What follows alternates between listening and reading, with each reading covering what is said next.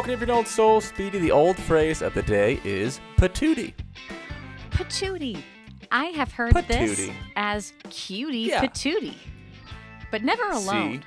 Actually, Well, I know I know it for cutie patootie, which has been thrown my way a couple times. But then, oh, oh, behave. what if somebody came home from a date and was like, "I think she likes me." She said that I was a cutie patootie. sounds like you're about to go steady, Danny. That's what you would hear. That's response. right. This is the. If if somebody says that, congratulations, they're an old soul. What's the deal? You're an old soul. Um, but the only other way I had heard it in old soul fashion was from Rocky Horror Picture Show, the song that Meatloaf sings. Oh, of course. Uh, that's It's, hot patootie, called right? it's like hot patootie, Yeah. Which actually is relevant here because I, you know, I always said the word in a rhyming way or in that song, but I didn't really know what people use it for, and also we'll get to why I even used it in a second. Um, but according to the Oxford Dictionary, I think actually when since you said cutie patootie, I should bring up both definitions now because I only found the funny one. Hold on, I forgot that there's a actual reason that people would say this word. Okay, informally commute a girlfriend or attractive young woman. So I think that's where a cutie patootie comes from because it says, "quote She's a real hot patootie." Wow. I would love to know the origin and trace it back. Because my. So we're getting there. Oh, oh, okay. I got that for you. Oh, you've done the research. And when I say it, you're gonna be like, you're gonna be like, no, that can't be it. Please no. um, second definition. This is again from Oxford, not from me. A person or an animal's buttocks. What? In his mildly frazzled moments, he might refer to one of his staff as a horse's patootie. Wow. And that somehow evolved to become a compliment for a young lass. Well, I think the first one. Yeah, I don't know which one came first, but according to Oxford, early 20th century, perhaps an alteration of potato. so it's like hot potato, hot patootie. She is a hot potato. Wow. If I came home to my wife to be and said, "Honey, you look like a hot potato today," You look she would not marry me. It'd be over. It would be over. You look like the most lumpy and blobbish of vegetables with Yeah. multiple eyes that has been sizzling in an oven and becoming wizened. You are a it- baked it's potato. spurring flowers. yes, spurting flowers. Wow. no one can handle you by yourself. Yeah. You have to be gutted and, and, Right. and filled with cheese and, and scallions and bacon and sour cream for anyone to tolerate you. You're not even really that healthy. be- You're just starchy. yeah, you're just starchy, not really good for you, just kind of filling up the side of the plate. What would be a flattering vegetable? Ooh, that's a good question. you were like, thank you. wow. No one's ever told me that I was kale before. Um, gosh, I mean, I guess carrots are a beautiful orange. Uh, Carrot Top made his whole persona. Famously attractive. Yeah. Carrot Top. Yeah. Uh, if you're an old soul at gmail.com, if you have a vegetable you think would be flattering to be compared to, if you're an old soul at gmail.com, if you think there's something better than being called a hot potato. uh, so the reason I used that is because we're going to talk about that thing you do today, which is having a renaissance this month. Uh, Tom Hanks says it in the in the movie. This is a quote. Uh, he says, "Good morning, Guy," to Guy Patterson. Um, John Everett Scott, right? That's his name. I. Oh, oh. Tom Everett Scott. I suck.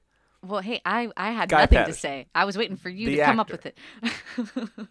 I don't know why I just had this complete brain fart where I couldn't remember Tom Everett Scott's name. Let's try it again.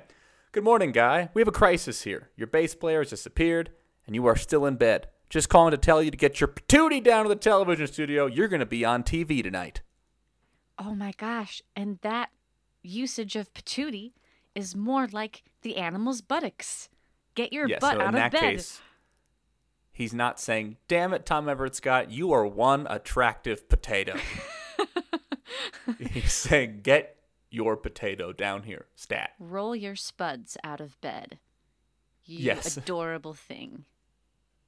You cute brown blob. fry over here.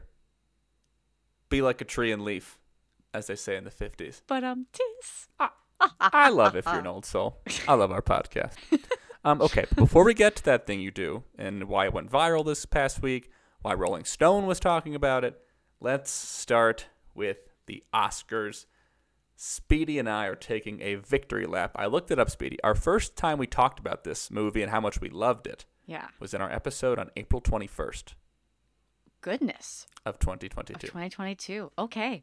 So that's almost a year later. So it's like a year victory lap we can take because we loved this movie when it came out. We both saw it in theaters. Um, but when we talked about it then, we were like, you know, this is gonna like lose best screenplay, and we're gonna be satisfied. That's gonna be great. It got recognized in some regard. That's good enough for me. It's way too weird for anybody to give it an award. Right. Oh yeah. I definitely because right the the guys who made it, the Daniels, and I know we have not said the name of the movie yet, but you know they're the guys that made the music video for "Get Down for What." You know, like Turn down for what? How Oh. old are you? a hundred and fifty-seven. Get down for what? The kids are saying you gotta lower your cooster. Get that potato down there. We're getting down. oh no. Woo! What's that chubby checker song? Twist down. Getting twisted.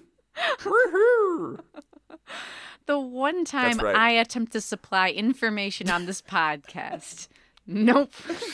Count me out. In your defense, I'm being unfair because I'm the one who had the idea for this podcast who said, let's make a safe place for people who don't get any modern references right. And then the second you said one, then I finally knew. I was like, you're so dumb. How could you not know that? This is a podcast about us being old souls. God, what are you, 90?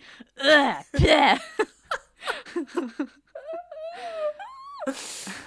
you know what? I couldn't get Tom Everett Scott's name right, so we've all looked dumb today. Those were equal. Anyway, yes, the guys who directed the music video for Turn Down for What are Oscar winners. Continue. yes, and who would have ever thought that the the Academy, the the esteemed Academy, would take their work seriously? I mean, it, it almost felt like it not quite to this extreme, but as if uh, Trey Parker and Matt Stone had like swept the Oscars. They, they're they're the funny guys, the cool funny guys coming in who made a masterpiece, but they got the recognition that they deserve because it really is a beautiful movie. Oh my god! So really, really I w- excited. I was saying uh, to one of my best friends and my first cousin, Jason, that this is like the second straight year where I loved a movie and was like, oh, I love this, and it's not going to win Best Picture, and that's okay. And then like with Coda, and then this movie, they won Best Picture, and then I was like, wait a minute, how did this actually happen? Like, I of course wanted it to happen Yeah. in like a counterculture way. I didn't know that the movie where they have hot dog fingers was actually going to win Best Picture. I, you know what I mean? Like, Right. I'm thrilled about it, Oh yeah. but like, it's like I got what I wanted, and now I'm like, what did I do? What did I do? How how could I be responsible for this? Did I do this? Did I say take the bagel movie with talking rocks and give it Best Picture? You're damn right I did. yeah. Was it all of my like- everything bagel purchases when they realized, oh my god, look at this this money flow. This thing's a winner. God.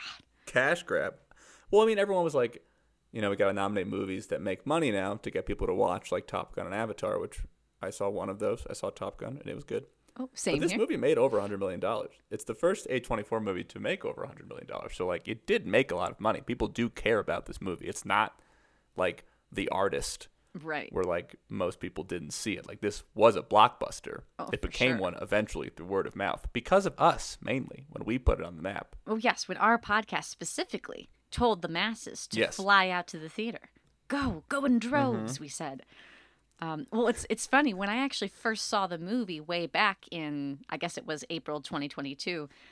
I was actually rushed by my friend to go see it because they said I don't expect this to be in the theater for maybe like you know maybe it'll be there for another month or so, but this is a small small budget A24 movie that's going to go away, but it's really really good.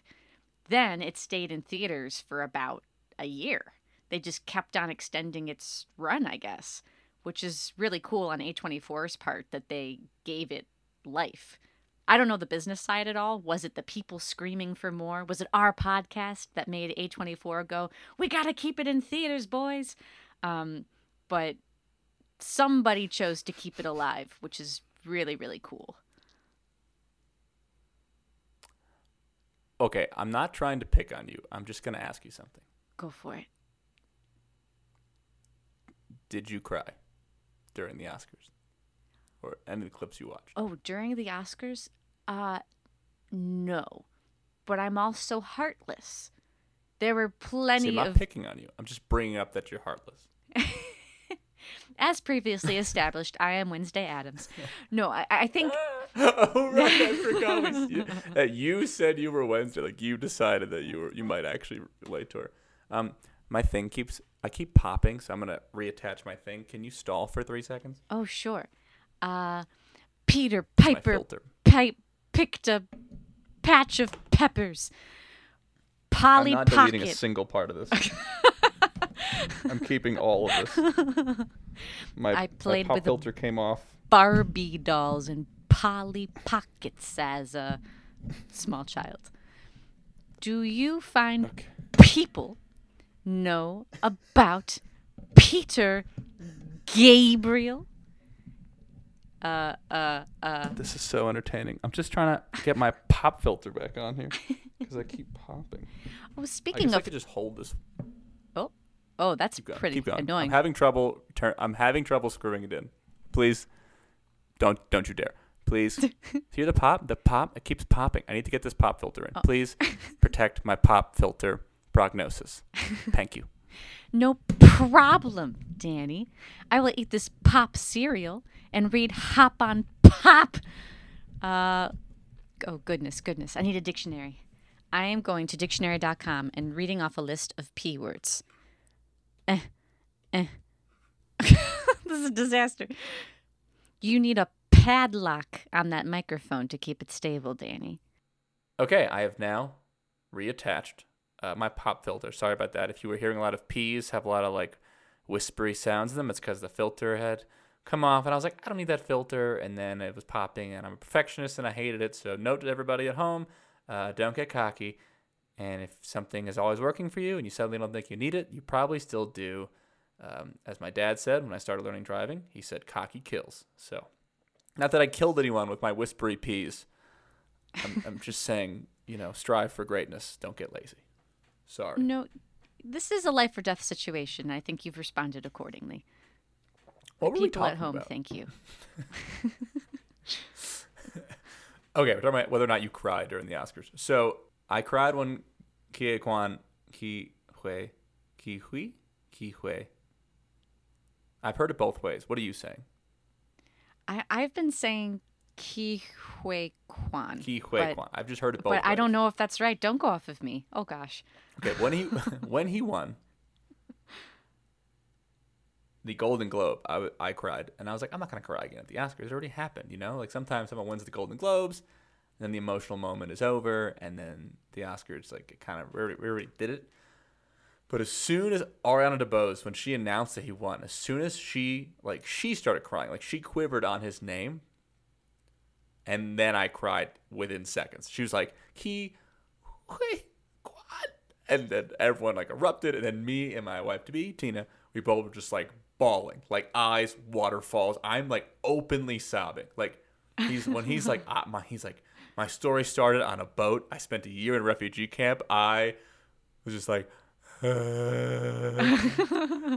Like, I was so emotional, so much so that there was um, an aftershock during Jamie Lee Curtis's speech, who I was not as emotional about winning as much as I love Jamie Lee Curtis. You know, it, it didn't have the same like underdog story feel to it. Uh, but then when she was like, both my parents were nominated for Oscars. I won an Oscar. I was like, oh, your parents. I loved your mom in Psycho. That's so sweet.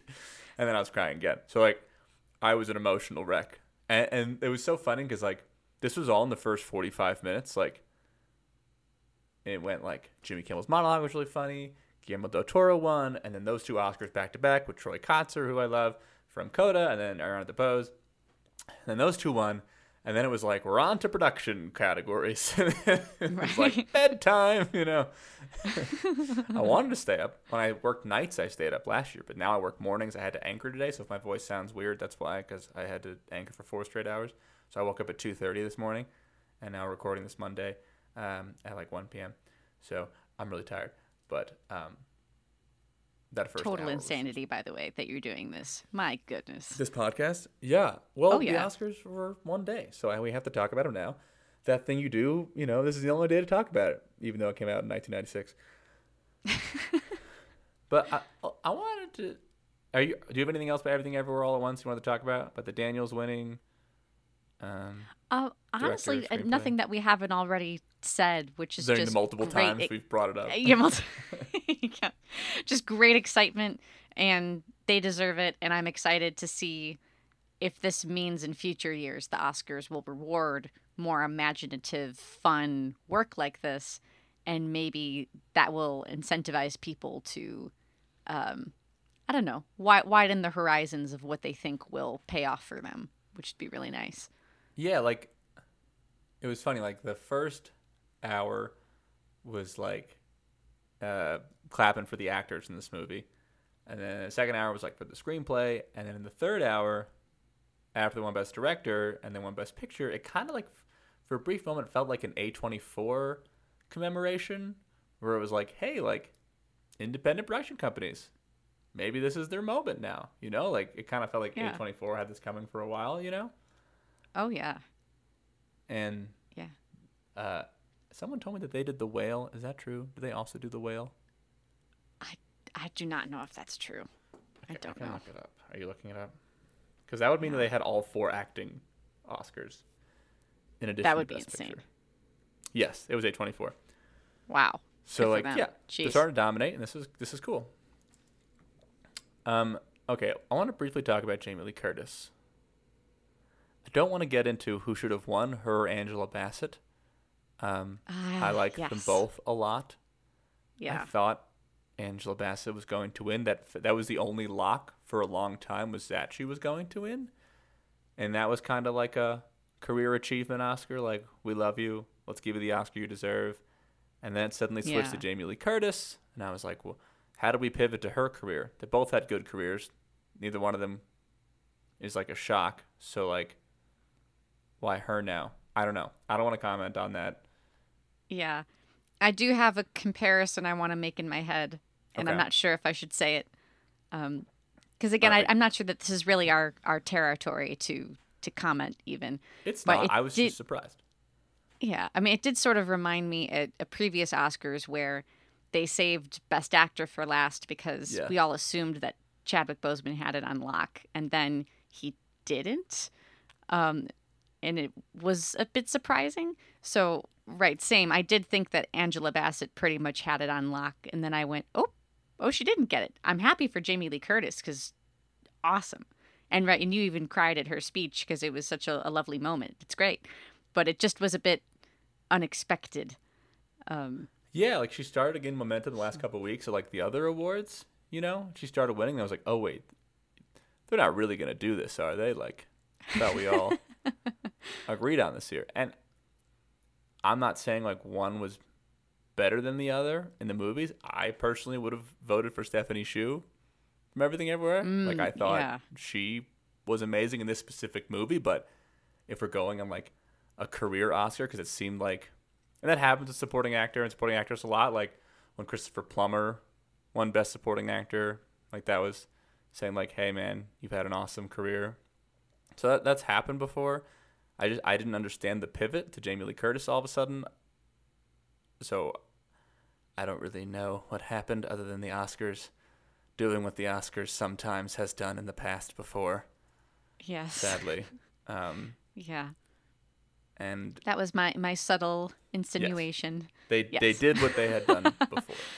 Yes. This is what happened before. And I don't know if you saw, but when when Jonathan Majors and Michael B. Jordan came out later, I think for best cinematographer, they like said "What's up, Auntie" to Angela Bassett as kind of like a like we see you, Mm. like sorry Yeah. that you got disrespected. Right. I don't know what happened.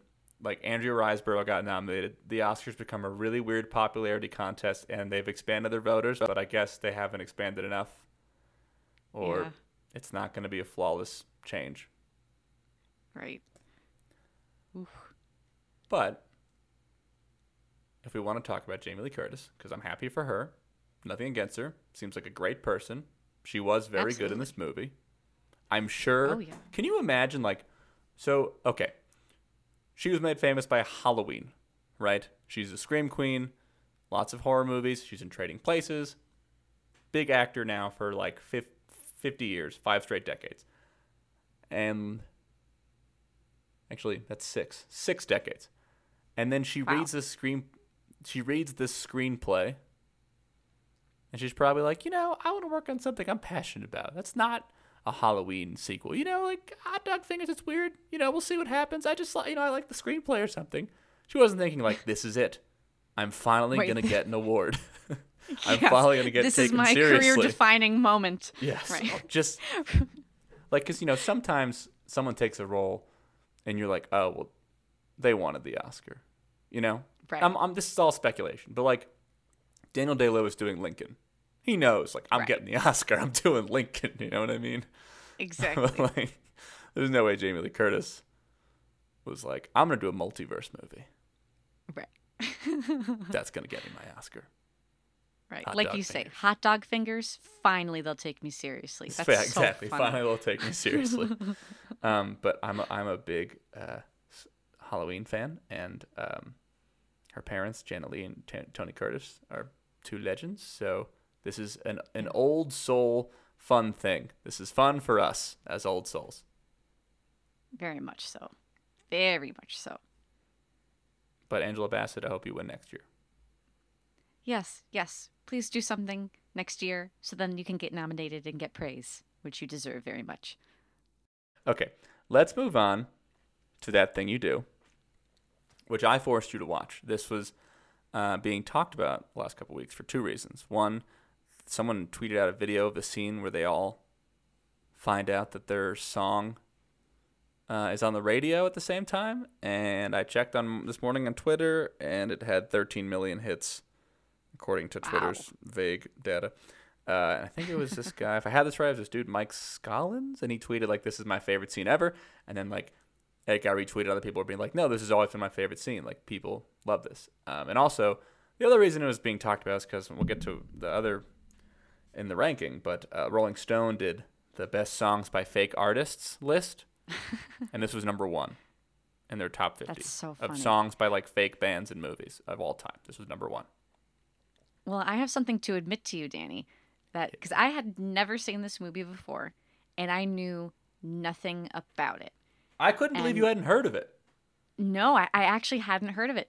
And I had heard that song on the radio growing up because I listened to, you know, the old soul radio station. Um, and I just, I did think it was by some real artist that was a one hit wonder.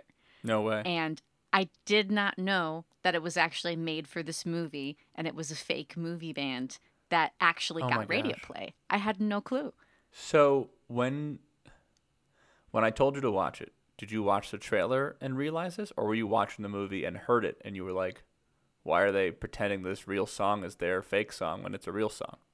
Yeah, I had to do a Google search during the movie, and I went, "Wait a second, that this is the, the, the, the this is this is the fake song for the the fake musicians? What?" But I, I was hoping that you got all like old soul, high and mighty when you were watching with somebody else, and you were like, "Wait, guys, this movie's a sham. Like this is a real song. This is yeah, real." you don't, you guys don't get it. I've Yeah. been listening to this song for twenty five years. Oh, Um, okay, so um, I watched this movie a lot growing up. This was a big part of my childhood. It was the rainy day movie we watched at camp, and also um, my dad loved it too. Uh, so let's start here. Do you like it? I here's what I will say, Danny. It had infectious energy. And I actually was going to praise the scene that you already called out where they all or they're jumping around. They found it was on the radio. It's so fun. And I had a lot of fun watching it and it it make it makes you happy to watch. Um for me as a movie, did I love it? I actually didn't. But I think it's purely because recently my tastes have shifted a bit and I've become more of like a, a snooty, mm, I like Eraserhead, blah, blah, blah, blah, blah, blah, blah, you know? so, so You're, I like you're, my dinner with Andre, blah, blah, blah. you're a hundred year old whose taste buds have been subdued, and now you need things with a lot of flavor in them, and you can't taste them at all. I, Movie was too bland. exactly, Exactly. It, it's because, and I, I used to, I know I used to really love movies where you truly are just kind of hanging out with people and going along for the ride.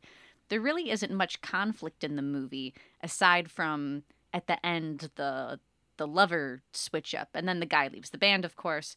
Um, but for the most part, they're touring. You're watching them do their performances of the song. You're kind of hanging out and having fun. But now, right, I've I've got this na na na na tongue. Um, you know, I was I was hoping that there was a bit more to chew on, but that's not a knock on the movie.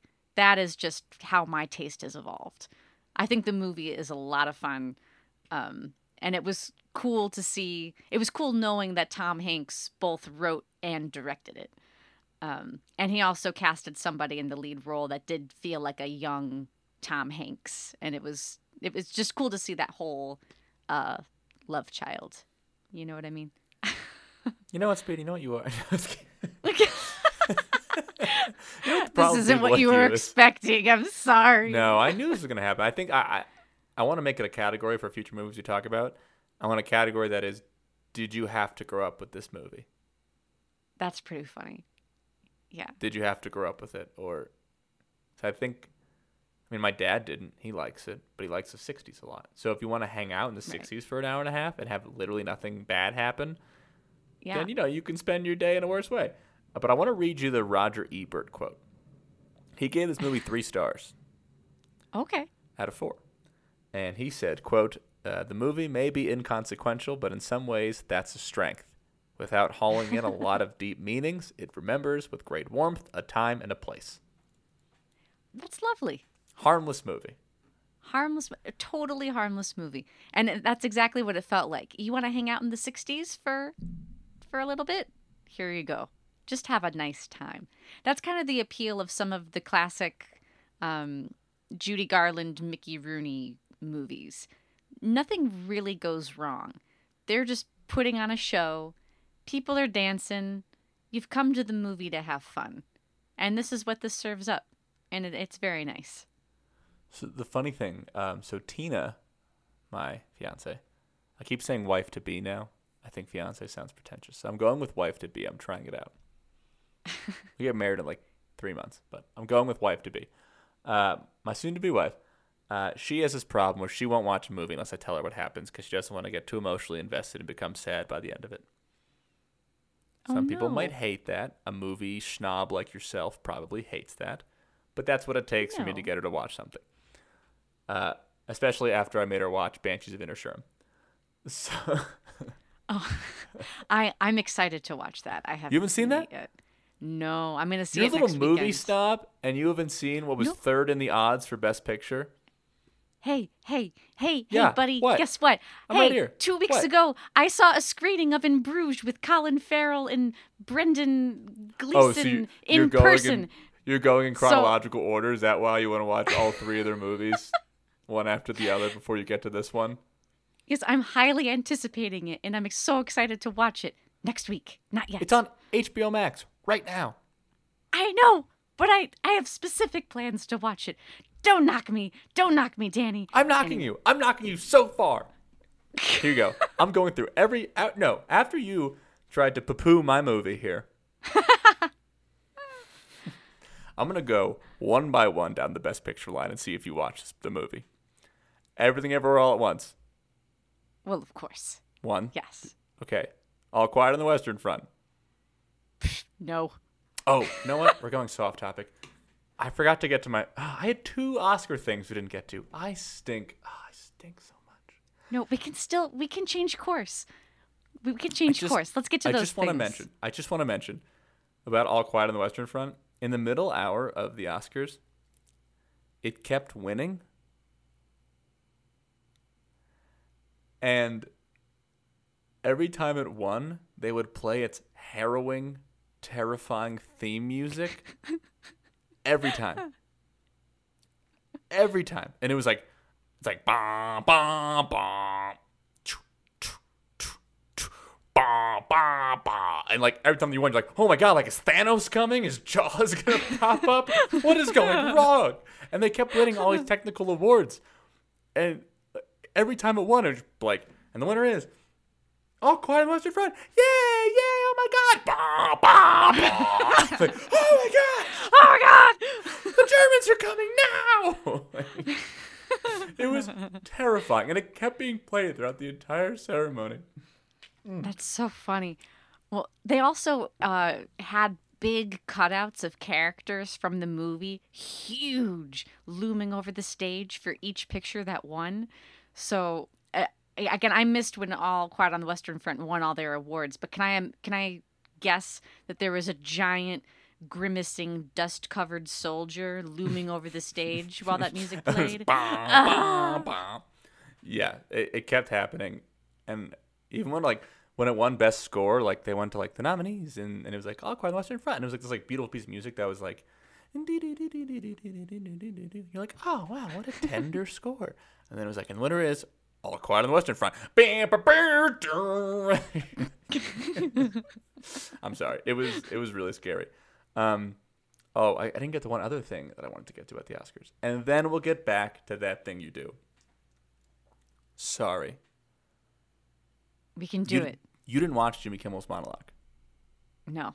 so you don't even know what, what he did about a very specific thing that you and I have talked about on this podcast for a year now that he brought up to her face. Really? Can you guess what, I'm going to say? What do?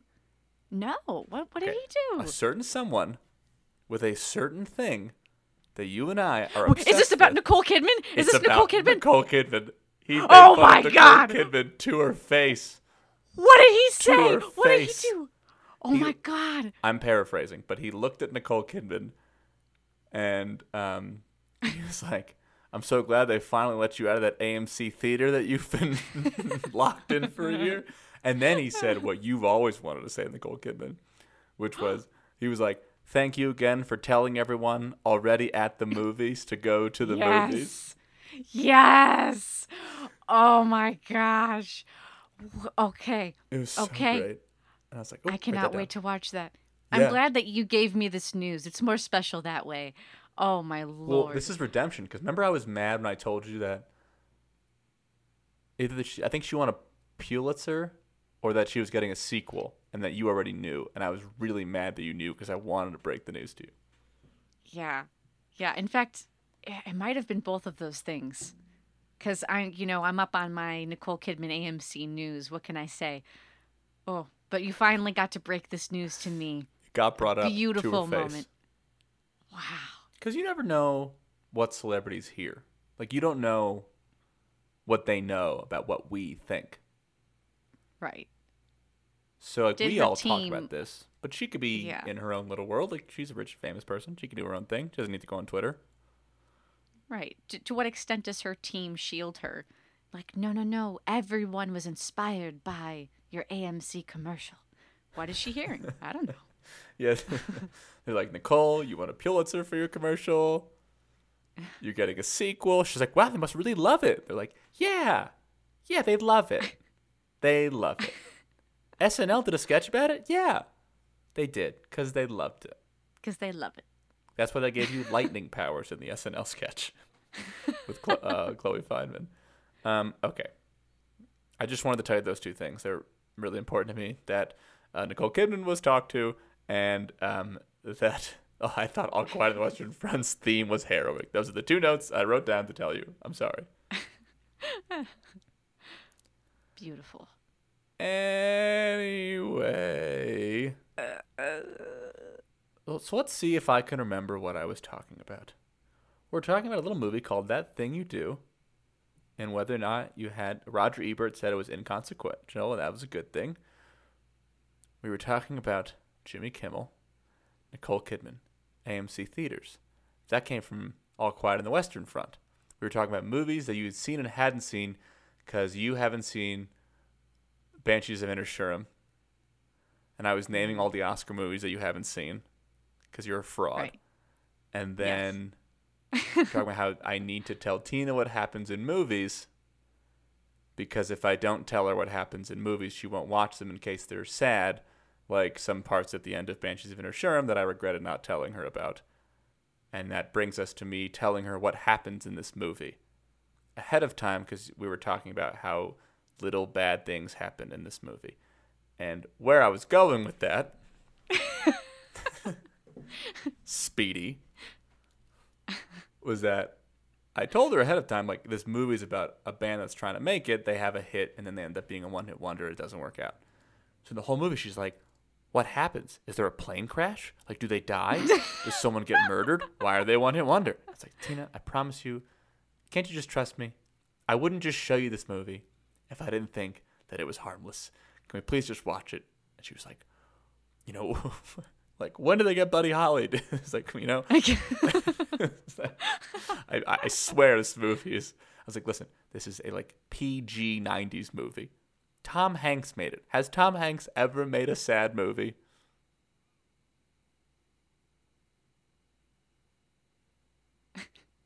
I'm thinking about it. Has he been? I I'm mean, thinking about it too. Castaway has a happy ending. I guess it's sad for a little bit.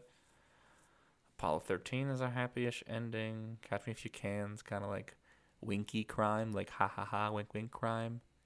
Bridge of Spies, they get they, they make the trade. I would say most of his movies have a happy ending. He's Tom Hanks. Right.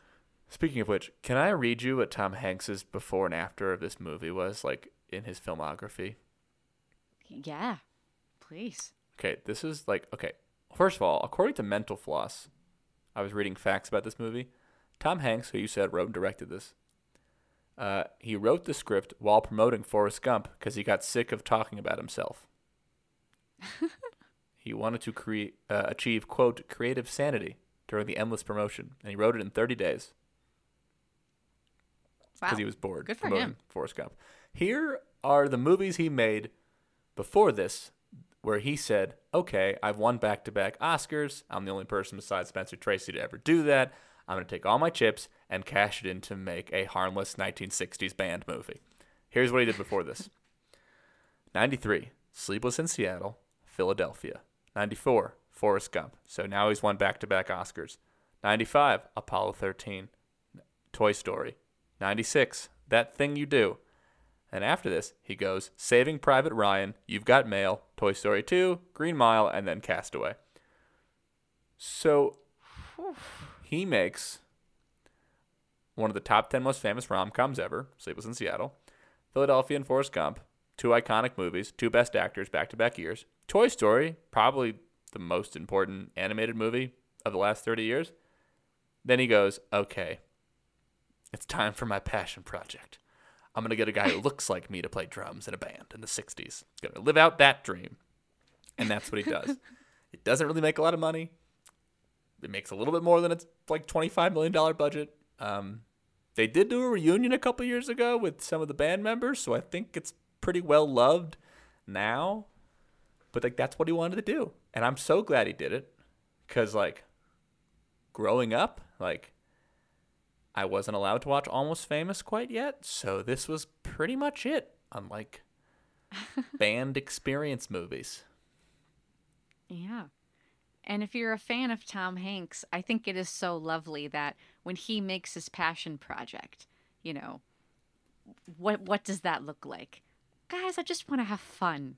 Yeah, I like music. I want to be in a band. Is that so hard? Um, okay, I'm gonna tell you the other ones that were on Rolling Stone's top 50 list of best songs by fake bands. Number two, I don't think you'll know, but it was a big part of my childhood, which is uh, "Scotty Doesn't Know" from Eurotrip. It's no, you're like, right. I don't know it. Teen comedy where they go on a Euro trip, and uh, Matt Damon if I remember this correctly, this guy's girlfriend cheats on him. And he's at a party. The guy's name is Scotty, and Matt Damon comes out. And he's lip singing, but he, quote unquote, in the movie, sings this song called Scotty Doesn't Know about how he's how, this guy's girlfriend is cheating on him with Matt Damon, and he doesn't know it. And the song that's how he finds out is through his song called Scotty Doesn't Know. Oh, Oh, oh, I actually just watched this. Wait a second. You just but I haven't this? seen not the movie, You but saw that Scott, particular Scotty doesn't I- know. Scotty doesn't know. yes. I actually just saw it, so I do know what you're talking about. Wow. Okay.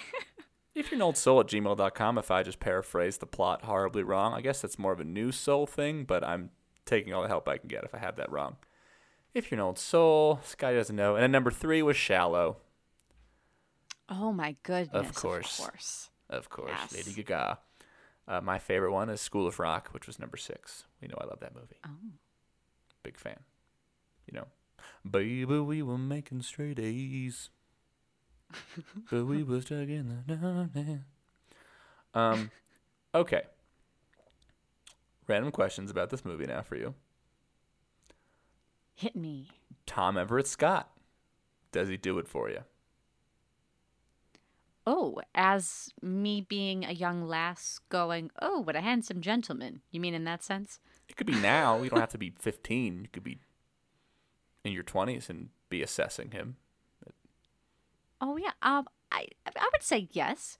It's a cutie. Yeah, I mean, yeah, I think um, I think he is who needed to be in that role. Mm. He remained very likable, even as Tom Hanks at times was acting like he was a problematic member of the band at first. You know, but he still always remained likable, cute. He has Tom Hanks' face. Yeah, well, I think was, I think he was suitable. I had like just shown, or not shown, but Tina and I had just rewatched La La Land a couple weeks ago. Mm-hmm. Have you ever seen that? Oh yeah, I've I've seen And that. he's in that. He's Emma He? Stone's husband at the end of the movie. Oh my gosh. I did not put those pieces together. That's him. okay. So I was like, Tina, that's Emma Stone's husband from the movie. She was like, No, it's not. I was like, No, yeah, that's him. Like, this was a big deal. This is like his big break. wow. Well, now I have to go back and rewatch La La Land. Jeez. It's not the same. Doesn't drum. Weirdly, both movies where white people are explaining jazz. Don't know why we have to keep doing that trope. 20 years exactly apart, and he's in both movies, but. Wh- Does, whatever. does the real uh, man love jazz, or does he just happen to go into these harmless jazz movies? Does Tom Everett Scott love jazz? Yeah. If you're an old soul at gmail.com, if you know what kind of jazz, if at all, Tom Everett Scott listens to, we really appreciate your help. Thank you kindly. Um, another question. I think Tom Hanks did a pretty good job. Like, I don't know, the screenplay isn't like witty, it's just like 90s cute. It's just harmless 90s cute. Obviously, it's not like really funny or anything. It's just like a good job. But if he wrote everything, my only quarrel with the movie, if that's okay with you, Yeah. Go for it. Liv Tyler's speech when she breaks up with the singer guy is weird. It is weird. and I love I- Liv Tyler. I'm on her side. I just it felt like a man wrote it. If he did. Absolutely. Yeah, that I would say that that's the part of the movie that sort of took me out of the movie. Um and uh I know we we sort of had we were joking around when we were watching that part where we kept on saying after every line uh, written by Tom Hanks, directed by Tom Hanks.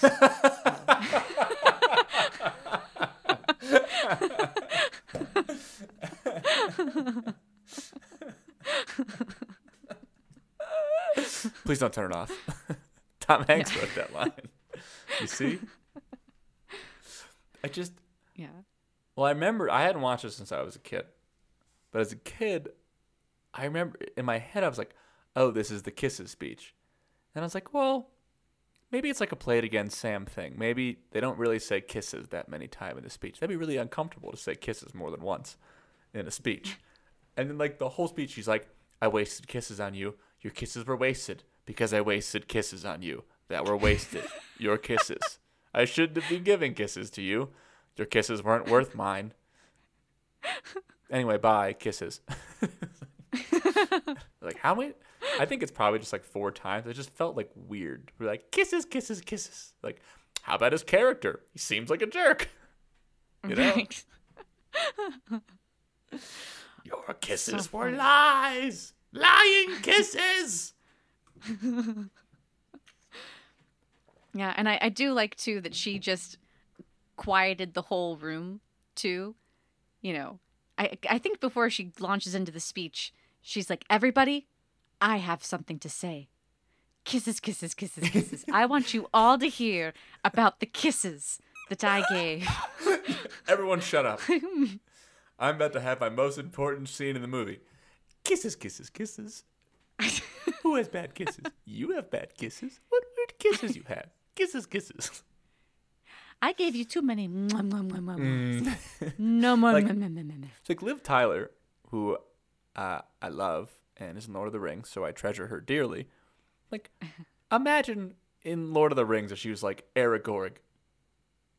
I miss you so much, but what I miss most of all is your kisses, kisses, kisses. your kisses is what I love the most about you. Kisses, kisses. It's just like a, I don't know. Listen, Tom Hanks, it's I love you. Uh, I met you when I was 12 and you were incredibly nice to me. And I have nothing That's against cool. you. I just one line was uh, one scene was weird. I'm sorry. Yeah. Great movie I wonder though. if that was his. Oh yeah, I wonder if that was his way of trying to make a heartbreaking speech feel less brutal and be cuter and lighter. I don't know. Like like she's breaking up with him forever, and it's so sad. But but kisses, kisses, Kisses, kisses, kisses. kisses. Yeah, I guess. I don't know. Whenever I'm watching a movie that's like from before the last like three years, and it's a movie where the female character is only in scenes where they support the man, which this is definitely one of those movies where her only role is to support the men in the movie. Yeah. I guess because the bar is so low at that point, I just want them to have like a, a scene where they show their strength. And I can be like, okay, maybe this isn't good because we're we're more educated now, but this was a step in the right direction for an error that was bad. So I was like, okay, we're building on this part. Like we're building on this and we will eventually get to a better place for female characters in movies. But instead, it was like whole movie supporting man, finally has big scene, and all she cares about is the way he kisses her and that they're wasted. It's just a currency of kisses. Very weird way for women to talk. That's not, I don't know. Tina certainly was like, that's not what I would say. and that's not why I would break up with him. It's like, you're a jerk. You're condescending. You don't take time for me. And then maybe at the end of the movie, she wouldn't get what Tom Everett's got. She would be like, okay, uh, I just said I wanted to go home three seconds ago, and you're going to be a musician. That doesn't sound very stable. I'm going to go because I'm strong. That's what I wanted to happen for her, for her character. That's what I wanted. for her character. Right. It makes it feel like the moral isn't, oh, I need to look out for myself and be strong. It's, I'm with the wrong guy. Let's Yeah, go with that's the my problem. guy. I need to attach myself to a different man. Then I'll be good.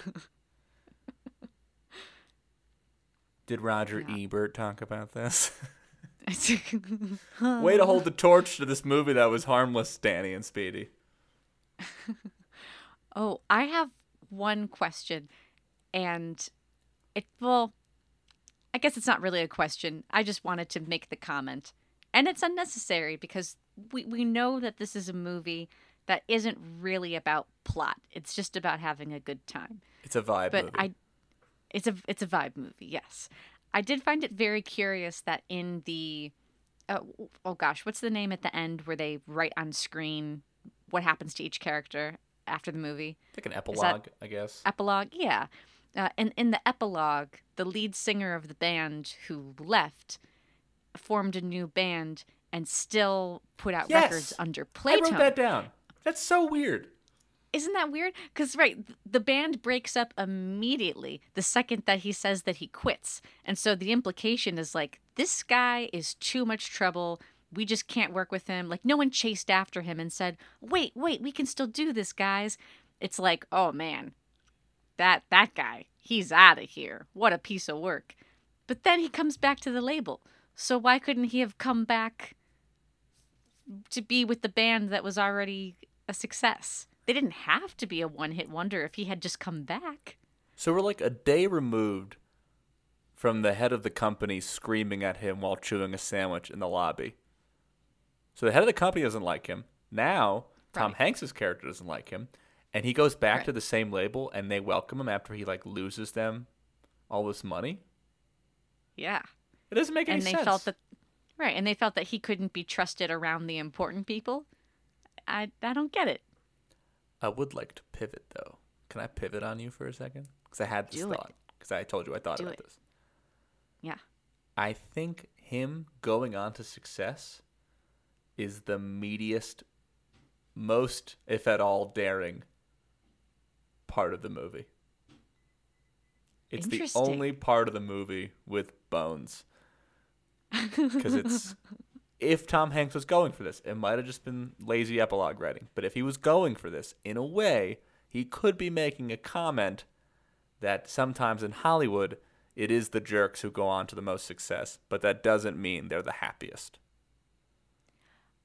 That does make a lot of sense, especially with the way that the higher ups were portrayed, like Sandwich Man. Yes. He was not portrayed in a good light. no, they're bulldogs. And so, they get what they Yeah. want. right. So But for this guy to succeed does make sense. Yeah. So that's, but like, that doesn't explain why he goes to the same label. That makes absolutely no sense. That was weird. Right. But him going on to success kind of is more of a comment on Hollywood if they were going there. I thought that that was a poignant point. I think that is a good point. Yeah, and that that does make sense with with how the rest of the movie was was set up. Yes, you and I Interesting. Uh, have each spent a considerable amount of time with famous people. Working we are not in famous. showbiz. but we both work in showbiz in a way. You work behind the scenes in Hollywood. I interview people in Hollywood, and it's true. Like when you're around them, you're like, oh, like they get what they want. Like they are not afraid to say what they want or find a way to get it. Like one time, I'm not going to say who it is, but one time, a very famous higher up person that I was with had a hotel room uh, that the company I was working for got him, and he was like, "Oh, this won't do. My wife won't like this." And it was really him saying, "I don't like this," but he went with his wife as like an excuse. Like they have ways to get what they want, and they don't care because they want what they want. And when you're with them, and you're like me, very unimportant person, I'm like, "Huh, that seems a bit extra." Like I, I don't want to be like that. Yeah. But then you realize that you need to be a little bit like that if you want to make it. Right. And you have to weigh the pros and cons of will me requesting this and seeming a bit difficult have any real negative impact on my life and what I do? And the answer is no for, for some of these things. Okay, it was a little bit extra that he wanted the, the better hotel room, but he asked for it. He's going to get it. And business will continue as mm. usual. Also, I want to say, in case on the very off chance he listens to this podcast, but I don't think he does, he has been one of the nicest people to me in my life, and he's incredibly nice. Like that's, it's just a different way of living. That's all. Like famous people, we were talking about Nicole Kidman before, like they just live differently, and we can't fathom it. So there's, they can still be nice. In the case of the lead singer dude in this movie, not nice person, generally a jerk. Right. and meaningless kisses. Wasted. wasting people's kisses, which is apparently like their life force. it's the It's all they exist for. the midichlorians, the mitochondria of your existence is your kisses, and they were wasted. Yeah, it's like, yeah, stop saying kisses. I know it's infectious. You can't stop kisses, now, kisses, Danny. kisses. Like, ah, don't use that word. Bleh. Uh, okay. Um, let's see how much of the song you can remember. Oh. You doing Do that, that thing you. you do. Good job. All right. You finished the sentence. Oh, by the way, that, that song was written by Adam Schlesinger from Fountains of Wayne. Thank you, Adam. Yes, thank you, Adam. They do play the song so many times in that movie. There's no way not to know at least that much, let's be honest. we sat through, I think, at least three full length performances of the song, in addition to various snippets across it. I know the song now. It, it occurred to me. I was like, because I was watching as a rewatch, and I was like, I know it's about a one-hit wonder, and I, I already remembered that. But please introduce another song at some point, At which they do eventually. You're like, please, please have another song. Thank goodness the song is actually good. Can you imagine? So much of this film rests on that song Being genuinely catchy. being good. Thank you, Adam Yeah. Schlesinger. Yes, Cause. I try so hard to forget you, girl, but it's just so hard to do. Every time you do Do that that thing thing you you do. Do. Bow, bow, bow. The Germans Germans are coming!